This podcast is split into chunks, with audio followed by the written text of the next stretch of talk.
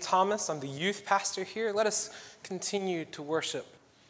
Our passage this morning is from Colossians three. We'll be reading verses fifteen through seventeen. As Stuart said, we did the old switcheroo this morning. So he got the announcements, which, by the way, I heard how quiet everybody got when he stood up there. We, we can keep that going forward. No, I... It's funny, you, you get, but I'm excited to preach this morning. We are looking at really what measures up to a benediction, uh, really three. I could probably spend a whole thirty-minute sermon on each one of these verses. So I did the rational thing, and this morning we're going to go the full ninety. Um, I'm excited to be here, though. I was a little rattled this morning. My whole routine was messed up. I forgot my chapstick, and just everything was throwing me off.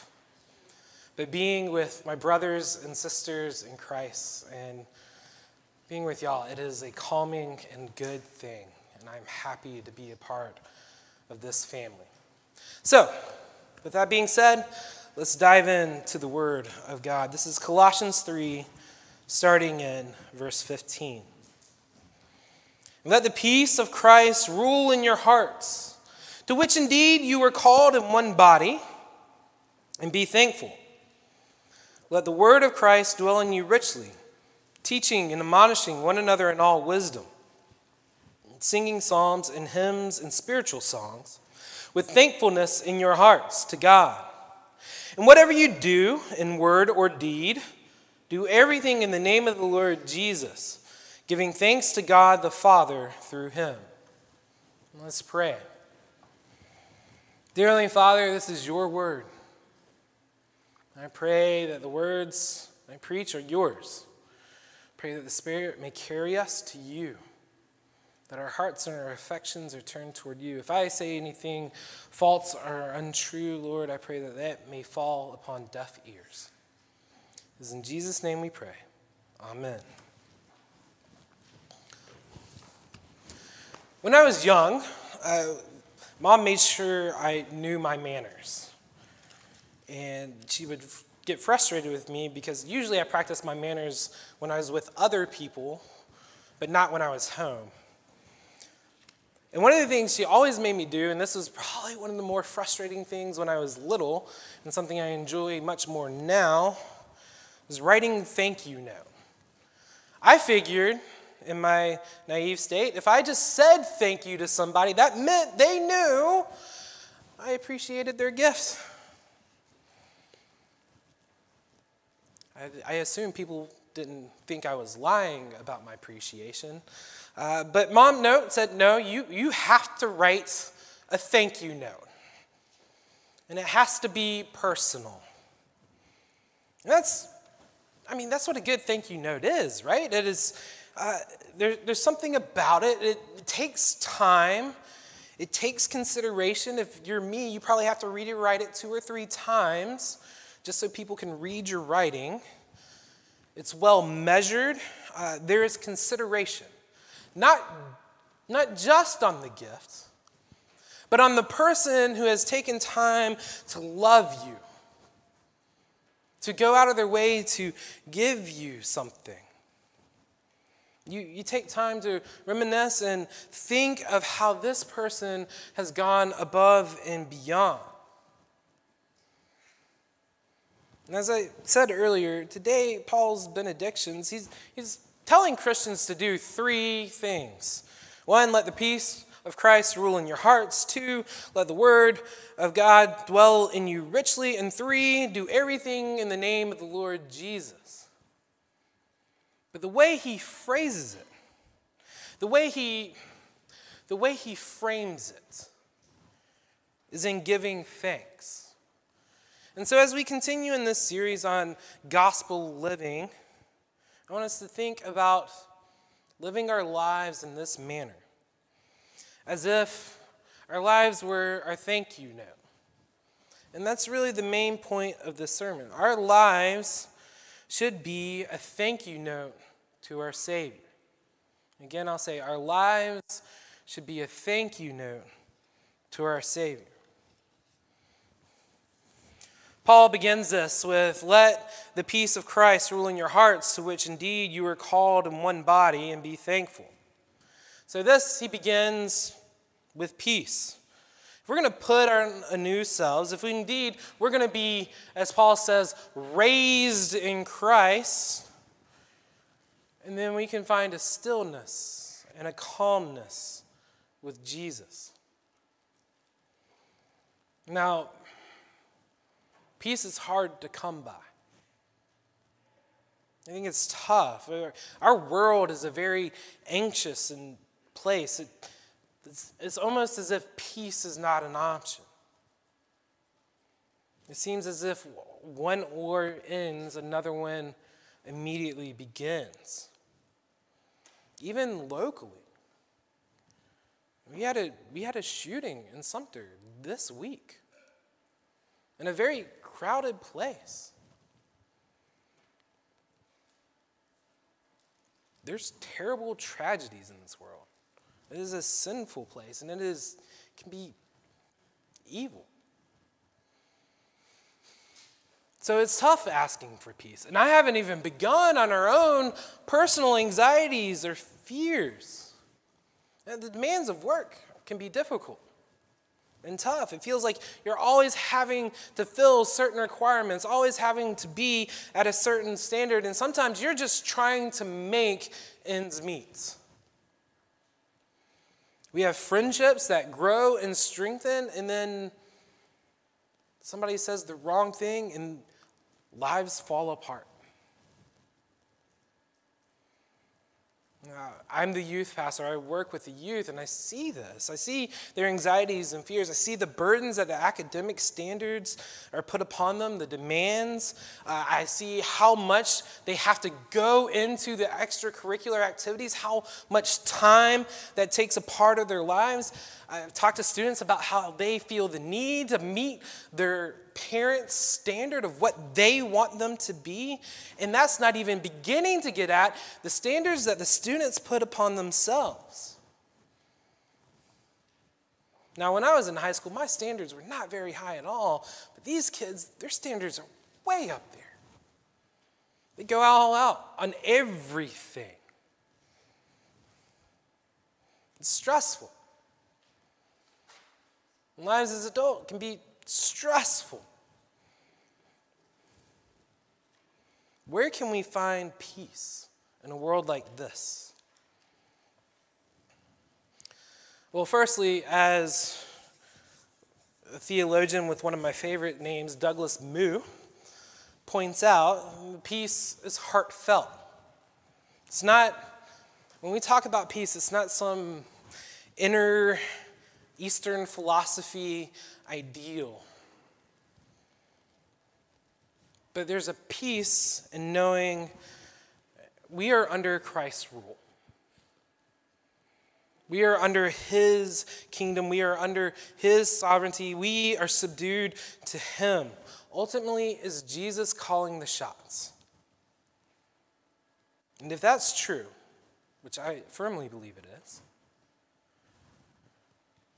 and we know He loves His people, which He has told us He does, He will work everything out to our eternal good, which He tells us He will. We have peace because we know where we're going. We know the direction. We know the way. We know, we know the ending of the story. Revelation just spoils everything. So if you want to know, go to the Bible study. But it ends with the marriage feast of the Lamb in the church, and it is beautiful, it is glorious, and it is time of great peace. And so we have peace knowing that is where we are going. That is where we are heading. Secondly, we know we are not going to this eternal kingdom alone. We are going together. We are a body that moves together. We are going to go linked arm in arm because that is who Christ made us to be. We are very much a necessary part of each other's lives. One of my favorite games that the youth play, although I had to cancel it for a while because one student tried to dive through a wall, but I love it when we play Blob Tag. Blob Tag is great because everybody starts off on their own, and by the end of the game, everyone is linked together arm in arm. Start out as individuals, but you end up as this giant amoeba, one group. Our lives are frantic. I was a little frantic this morning. Our lives can be stressful. They can be anxious, difficult. And even right now, some of you may be in that valley of darkness where it is hard to see. But we can still give thanks to our Redeemer. We can still look forward to the peace because we can come together, and we should come together, and we should be together as a body of believers journeying with one another toward this wonderful destination. The Lord has made sure we are not alone. The Lord has made sure that we are walking together, that He... We are guided by Jesus. We are walking the way. We are walking the truth. We are walking in the light, arm in arm, hand in hand.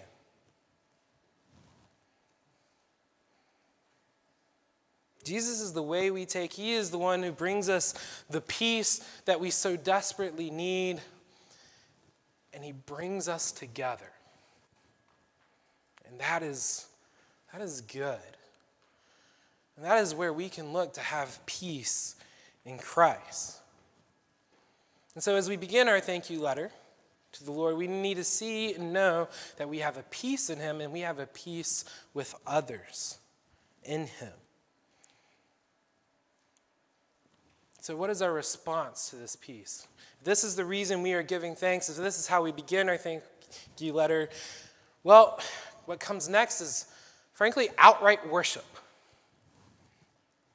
Let the word of Christ dwell in you richly, teaching and admonishing one another in all wisdom, singing psalms and hymns and spiritual songs with thankfulness in your hearts.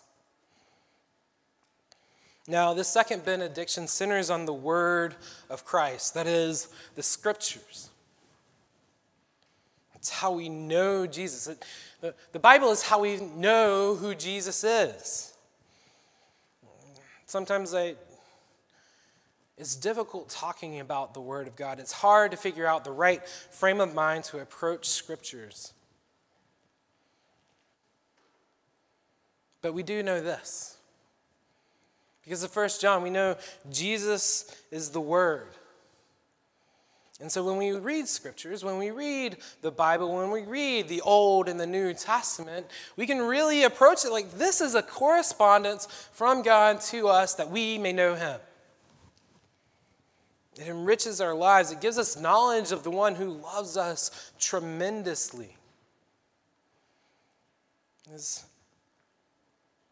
lets us know that Christ has given us a new self, one that is free from sin.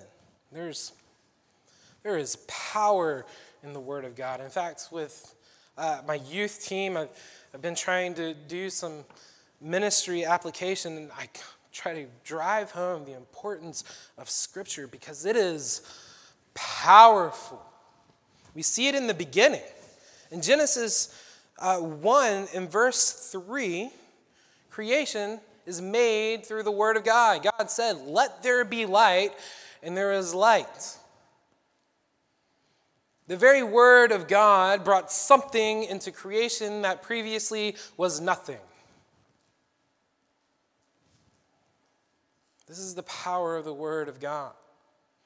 is so important uh, to the Israelites that Moses, in writing Deuteronomy and referencing, is like, if you need a king, he says this, when he, that is the king, sits on the throne of his kingdom, he shall write for himself in a book a copy of this law, approved by the Levitical priest, and it shall be with him, and he shall read it in all the days of his life, that he may learn to fear the Lord his God, that his heart may not be lifted up above his brothers.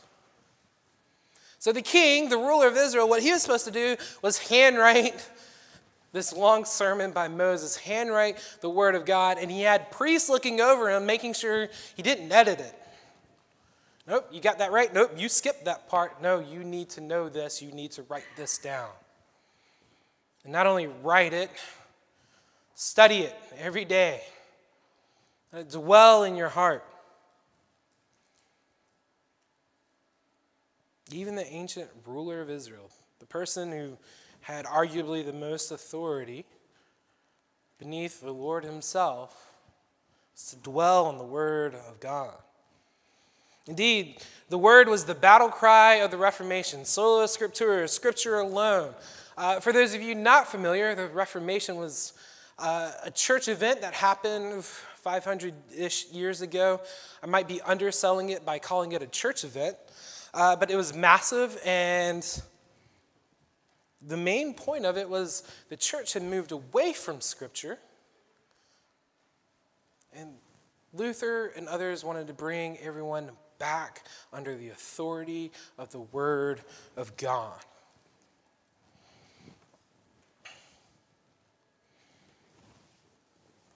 Like the ancient king of Israel, it, when we dwell on the word, it, it grows us in our faith. It grows us in our fear of the Lord. We go to scriptures to learn about the Savior. We use his words to hold each other accountable. It's how we raise up future generations, so that they too may see this letter from our Savior, that they too may read this story about the greatest love that the world has ever known.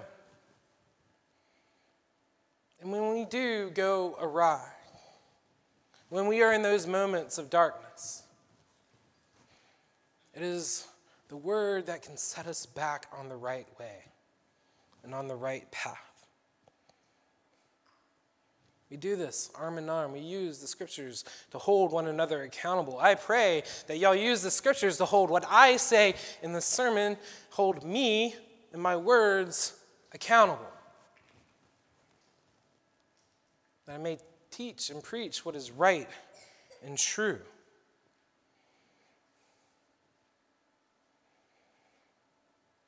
Scriptures get us ready for that heavenly kingdom. They shape us and mold us, show us the light, the truth, and the way, and bring us peace. And so now that we see this story, now that we know the love of Jesus, we shall rejoice. My goodness, we, we should rejoice. We should sing. Uh, Paul, Paul talks about psalms, hymns, and spiritual songs. Now, please understand, this is not, this is not some hierarchy. This is not where you say, nope, you got to sing psalms, and then maybe some hymns, and if you get to it, spiritual songs. No, this is the fullness of our affection being sent to the Lord and praised. Although I will say this, I did ask Stuart this morning if we could do a psalm, a hymn, and a spiritual song, and he turned me down. A little disappointed in that, but that's okay. No, our, our singing, our praises, that is a statement of joy, of the wonderfulness of Christ. It moves our hearts. We get to sing of his love, of his redemption, and when we dwell upon that, why wouldn't we sing? Music is essential. It is an integral part of the Christian life. In Colossians one, verses fifteen through twenty, that's a song. Paul has already written one in this book. And the next time I preach on Colossians, we will sing it. I'll ask Stuart to put it to music. He owes me one. Paul writes songs in his letters. Psalms is one of the largest books of the Bible. And it's nothing but a songbook, singing the praises of God. If we're going to live our lives as a thank you, if we're going to say, if we are going to return the blessings and the affections that Christ has toward us to him, we need to do that in our song. If Christ pours out himself upon us, his grace, his mercy, his love, then let us go forth and pour it out.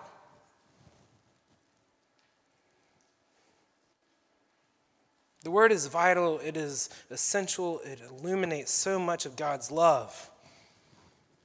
And it moves us to sing.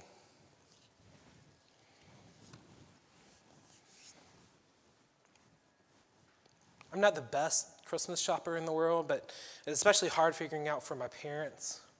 But I have discovered something. My mom loves biographies. And so that's like my fallback. And I'll do it in themes, whether it's women of the Reformation or Supreme Court justices or World War Two leaders. Uh, I, I get her biographies, and she just flies through them, learning about these amazing women and uh, great men. And then she, she loves it, and it's like, look at this amazing stuff. But here, we have a book that tells the most magnificent story about the most magnificent creator. Almost like a biography, it is what he wants us to know of him, that we may rejoice and sing his praises. This letter to God's people, we should dwell in it. It should be upon our hearts, sitting in our souls. It should enrich our lives. It should be a vast part of our lives. We should savor it and linger upon it. We should read small portions at a time, chewing through and understanding the depth of his word. We should read large portions of, at a time to understand the vast love of God and to get the big picture. The song should be on our hearts of his love and amazement. We should delight in them. They should mold us. We should trust in the Holy Spirit to use the scriptures to shape us. Dwell upon his word, and do not let the awe of Christ leave you, but sing his praise. Now, the final part of our thank you note. If we are going to move toward this peace and thanks, if we are going to dwell and let the scriptures dwell within us in thanks, if we're going to sing in thanks, uh, the, this last part just pretty much covers everything else. Saying this, and whatever you do in word or deed, do everything in the name of the Lord Jesus, giving thanks to God the Father through him. Now, if you grew up in a Presbyterian church, you're probably familiar with the catechism, or should be at least. Now, we are not the only denomination that does catechism, so I refuse to accept this as a weird Presbyterian thing. But it's good. It's, if you're not familiar with it, it's a process of studying scriptures and what does the Bible say about life, about God, about the Bible itself, about the sacraments, various aspects of the Christian faith. And the very first question of the catechism, what is the chief end of man? Which is really a fancy way of saying, what is the main purpose of mankind? What is our, what is our diligence? What is our duty? What is our goal? And the answer is very straightforward and simple. Man's chief end is to glorify God and enjoy him forever. It's the first question uh, people memorize and learn. and this glorify. Because he's he's already talked about enjoying God. We, we see that in the sinking. We see that in the moving toward peace. But this glorify, this is what Paul is exhorting the Colossians to do. Whatever you do in word or deed, it's a simple phrase which encompasses everything. Our interactions with the world, our interactions with each other, our interactions with our family, word and deed, our speech, the things we do, there's, there's, there's not much left.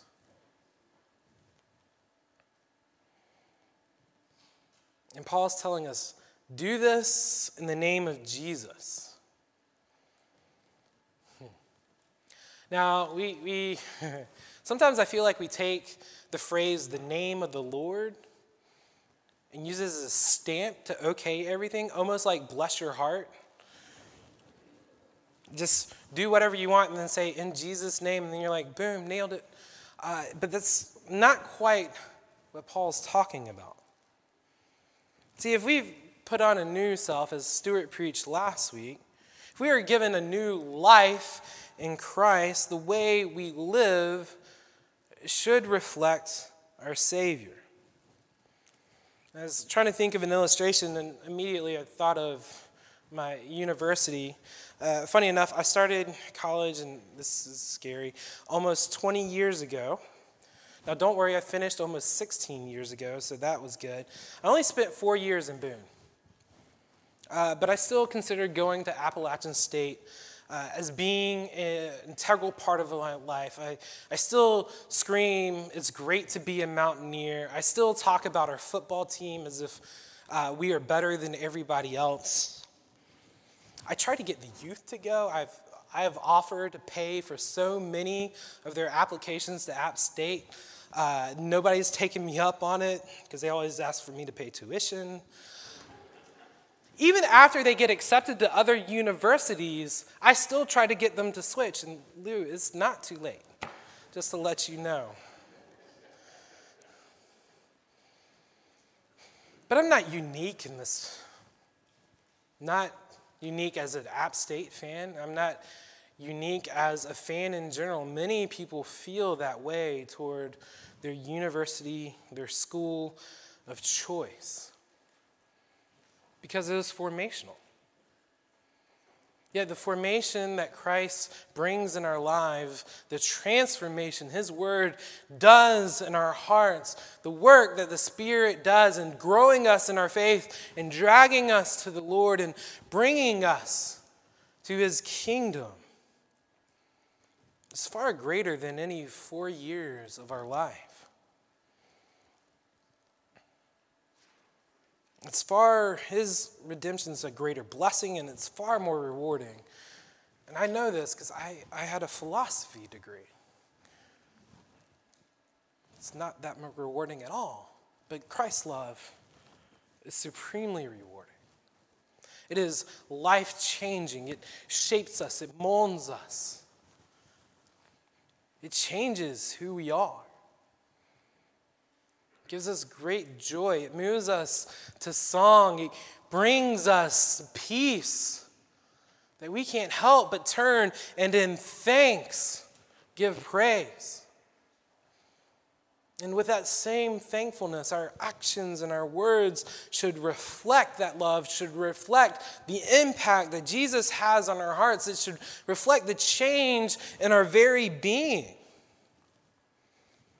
So when we move forward in our lives, when we walk together to wherever the Father has called us, to whatever the Lord has called us to do, we walk together arm in arm in a manner that is pleasing and good to the Lord, that glorifies Him, that represents our Savior, that honors Him. That is doing these things in the name of Jesus. That is talking and speaking in the name of Jesus. That is, that is doing our deeds in the name of Jesus. And through Christ, we can show that thanks.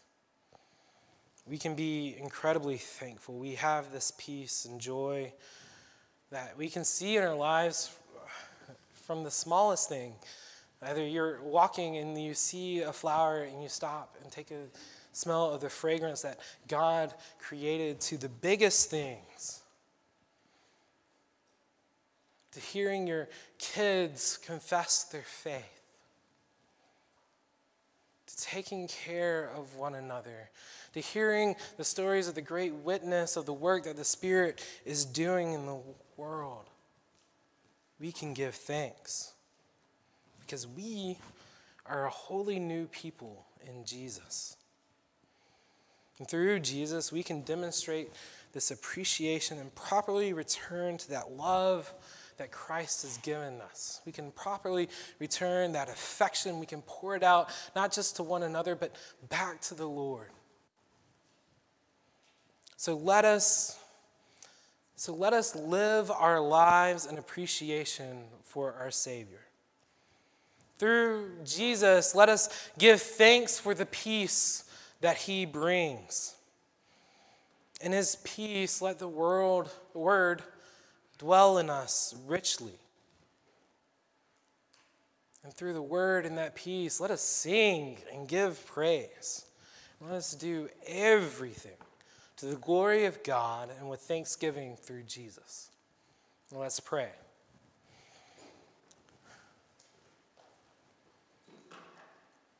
Dear Heavenly Father, you have moved so much. Indeed, you have moved heaven and earth that your people may be saved. Lord, you have transformed our hearts to see your goodness and truth, your light.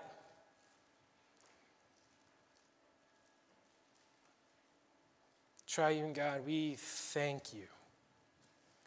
And I pray that our lives may be one of thanks. Our lives may be one of appreciation that show forth your majestic love, your humbling grace, and your kind mercy. In Jesus' name we pray. Amen.